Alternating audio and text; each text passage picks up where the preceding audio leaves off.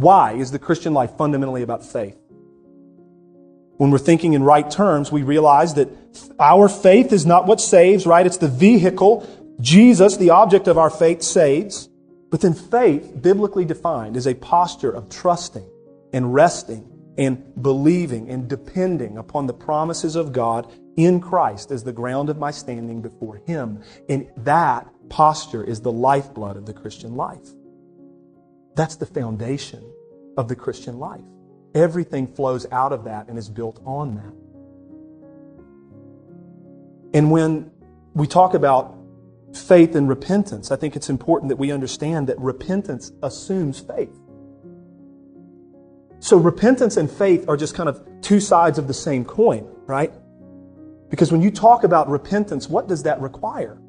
It requires you believing God about who He is. It requires you believing God about what He says you are. It requires you believing God about what He defines sin to be. It requires you believing God about the gospel and how you would be reconciled to Him. Thus, I find myself turning from my sin and my righteousness to God in faith because I believe God.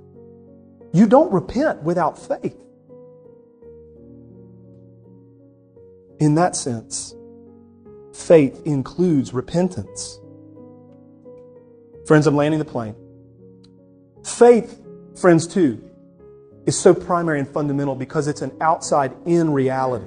I'm looking outside of myself in order to save what's wrong in me. I'm looking outside of myself to Jesus for righteousness.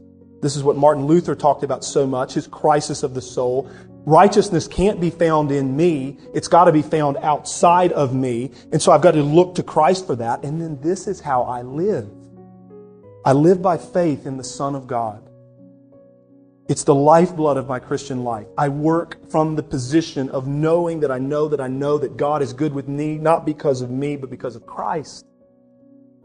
And then I'm motivated by love and by joy and by gratitude, by a passion for the glory of God that I didn't care anything about before, and now I do.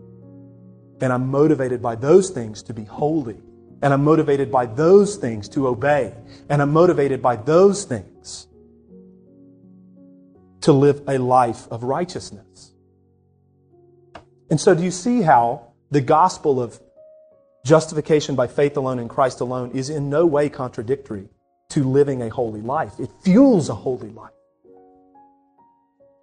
It doesn't contradict, it fuels a holy life. And for people to object to that demonstrates a misunderstanding.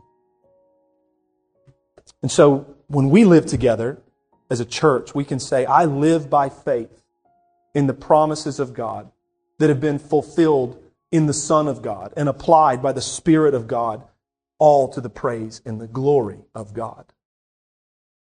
And now let's live holy lives together for the praise and the fame of His name.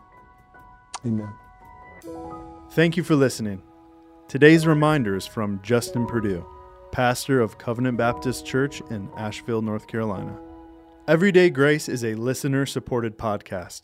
If you would like to help support our ministry, please visit theocast.org/give.